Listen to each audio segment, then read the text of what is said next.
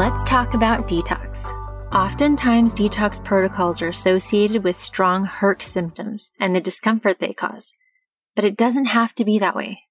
We've discussed reducing your toxic exposure in episode 3, supporting your natural detox pathways and preparing your body in episode 4, and now we're ready to talk about detox. As I share some of my favorite detox tools today, I encourage you to choose tools that work the best for you and create your own custom healing toolbox versus feeling like you have to do it all. I've heard from many who have felt like they can't ever heal because a highly praised healing tool didn't work for their body. There were some tools that didn't work for my body either. But listening to your body and adjusting, customizing your healing journey to best support your body is way better than forcing a healing tool just because others say it's important. Here are some of my favorite detox tools. Number one, the 369 cleanse by the medical medium. It's my favorite cleanse and my go to reset protocol when my body needs some support. No fat mornings to give your liver a break and to encourage detoxification. No processed foods, no dairy, gluten, added sugar, eggs, corn, oils, or pork. Instead, you focus on an abundance of healing whole foods, foods that have unique healing benefits and help you rid disease from your body naturally. The whole foods recommended also help to create an alkaline environment in your body, and viruses, pathogens, and even cancer can't thrive in an alkaline environment. In fact, Dr. Warburg, in his Nobel Peace winning study, stated that healthy tissues are alkaline, whereas cancerous tissues are acidic. Every single person who has cancer has a pH that's too acidic. Cancer doesn't survive in an alkaline state. Number two, detox baths.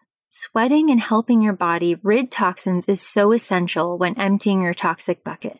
But sometimes when your detox pathways are stagnant and your body is overwhelmed with toxicity, some detox tools aren't well tolerated. I know many people who can't tolerate amazing detox tools like saunas or coffee enemas, and I was the same way. Coffee enemas were way too harsh and too intense for my body. It caused me to detox way too fast, and it just wasn't a good experience. Same with saunas. I had POTS syndrome, so my blood pressure was already super low and the heat would make me faint and completely take my system for a good week, at least. And yes, I absolutely had moments when I felt completely discouraged because I was trying to heal. I was trying these healing tools and my body didn't like them at all. But then I just continued to try different alternatives until I found something that my body liked better. And that's when detox baths came into my life. And like I just mentioned, I was super sensitive to the heat, so I made sure to hydrate really well before a detox bath. And I started out with only sitting in the bath for maybe 10 minutes at a time, only once a week at the most. Then, as my toxic bucket began to empty, I noticed that I was sweating a lot better and I could tolerate 20 minute detox baths. Before I get into my detox bath, I start by dry brushing to stimulate circulation, stimulate and support my lymphatic system, exfoliate my skin, and prepare my body for detox. You can Google dry brushing and you'll find lots of different graphics that you can use to help you get the hang of it. But you basically brush your skin with a natural bristle brush in long sweeping motions, basically in the direction towards your heart. But you can check out graphics online or even YouTube videos to help you get the hang of it. After I'm done dry brushing, I take my detox bath. And for the detox bath, I fill my tub with warm water and I add about three tablespoons of ginger. Ginger promotes sweating, which we know assists our body in getting rid of toxins. I also add about a third cup of baking soda, and baking soda encourages a balanced pH in the body. And we know that pathogens can't thrive in an alkaline environment, so baking soda helps your body rid these pathogens. Baking soda baths are also amazing if you have any type of dermatoxin issues, like rashes, eczema, itchy skin, and any other type of dermatitis. I also add anywhere from one to three cups of magnesium flakes, which is incredible for those who have a deficiency in magnesium. Also, if you have a deficiency in vitamin D, most times you'll find that there's also a magnesium deficiency going on as well.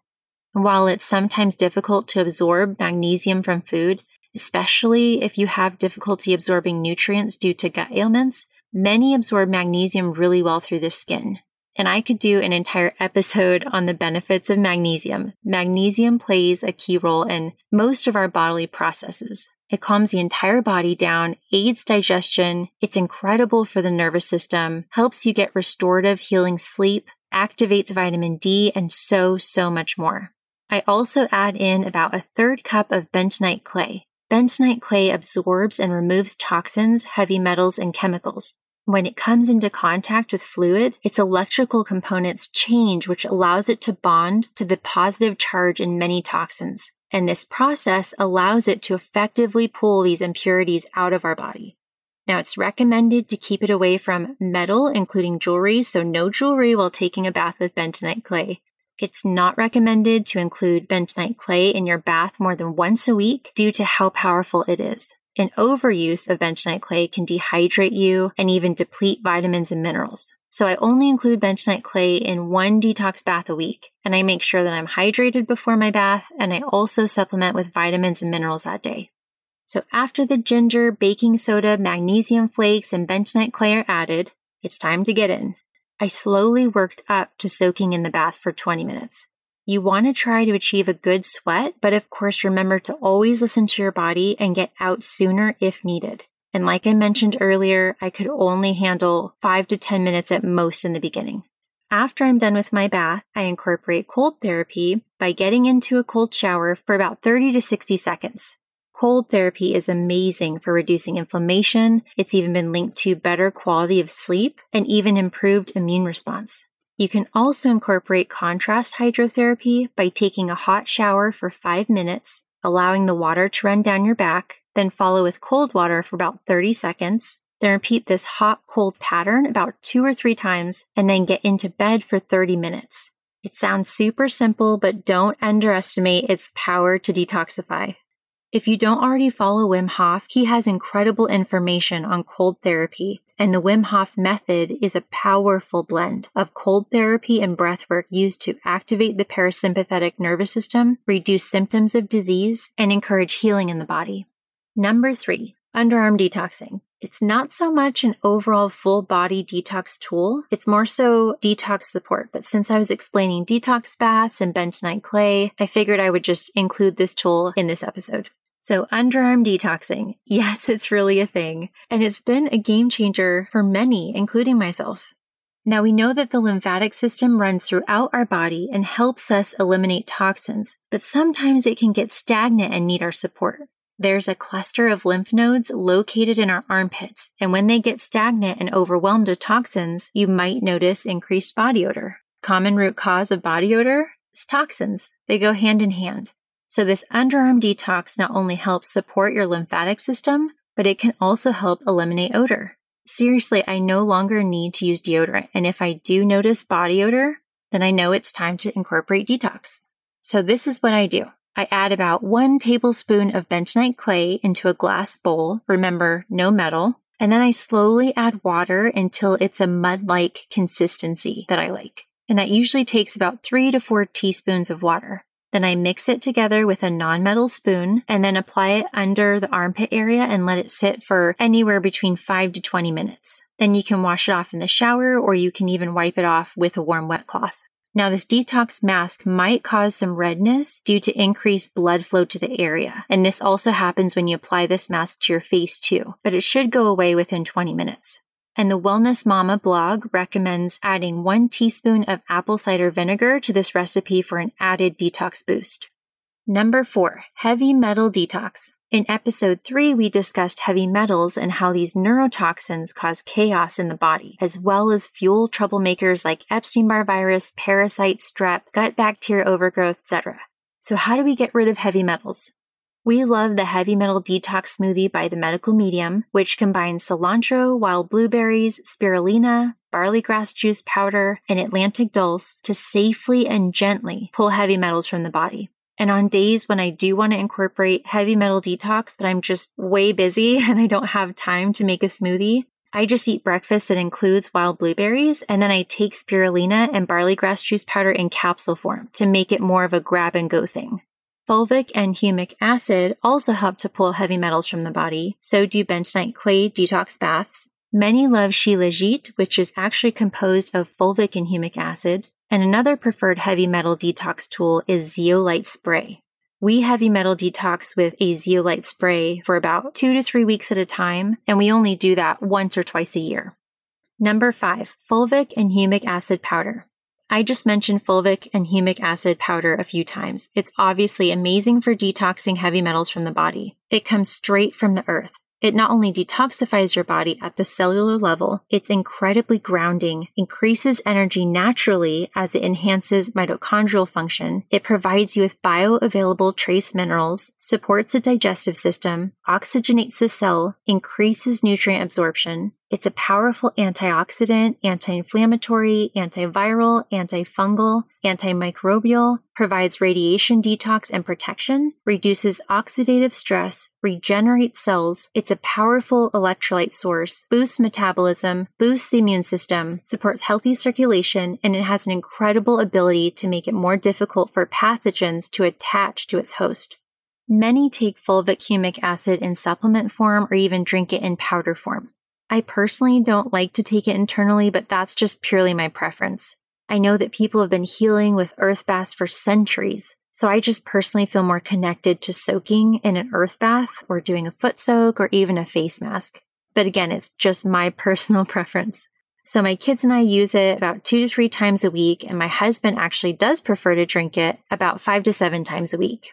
We currently prefer the powder form through Black Oxygen Organics because it's pure and I like being able to use it externally. It's also really potent, so if you do try it, go super slow and steady. A tiny bit really does go a long way. I've had several friends let me know that they actually pass parasites after incorporating it, so go slow if you do try it out. Many companies sell fulvic acid and humic acid as a binder to use during detox to help reduce the Herx symptoms because it binds to toxins and heavy metals, yet also provides you with bioavailable minerals. And while I'm talking about binders, activated charcoal is also often used to reduce Herx symptoms by binding up toxins, but activated charcoal is more abrasive on the gut. It can also dehydrate you and even pull vitamins and minerals in the process. So just a heads up when using activated charcoal. I want to encourage you to give yourself grace through the detox process. So many times we want to detox to remove unwanted toxins, yet we get mad when we feel uncomfortable detox side effects. It's easy to view the detox symptoms as the process not working and maybe even making us worse. These detox symptoms are the result of our body doing what it needs to do in order to purge these illness causing toxins. We don't get mad at our vacuum cleaner for being obnoxiously noisy while we're using it. Why not? Because we know that it's working hard to suck up junk for us. It's doing its job. So why do we get mad at our body when our body is working hard to remove junk for us?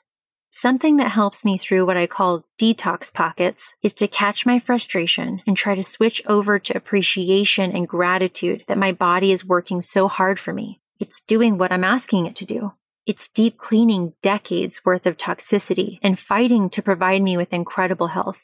With that being said, have you heard phrases like, the stronger the detox response, the stronger the healing? Or, I know that the detox response is overwhelming and intense, but you have to just get through it if you want to experience true healing.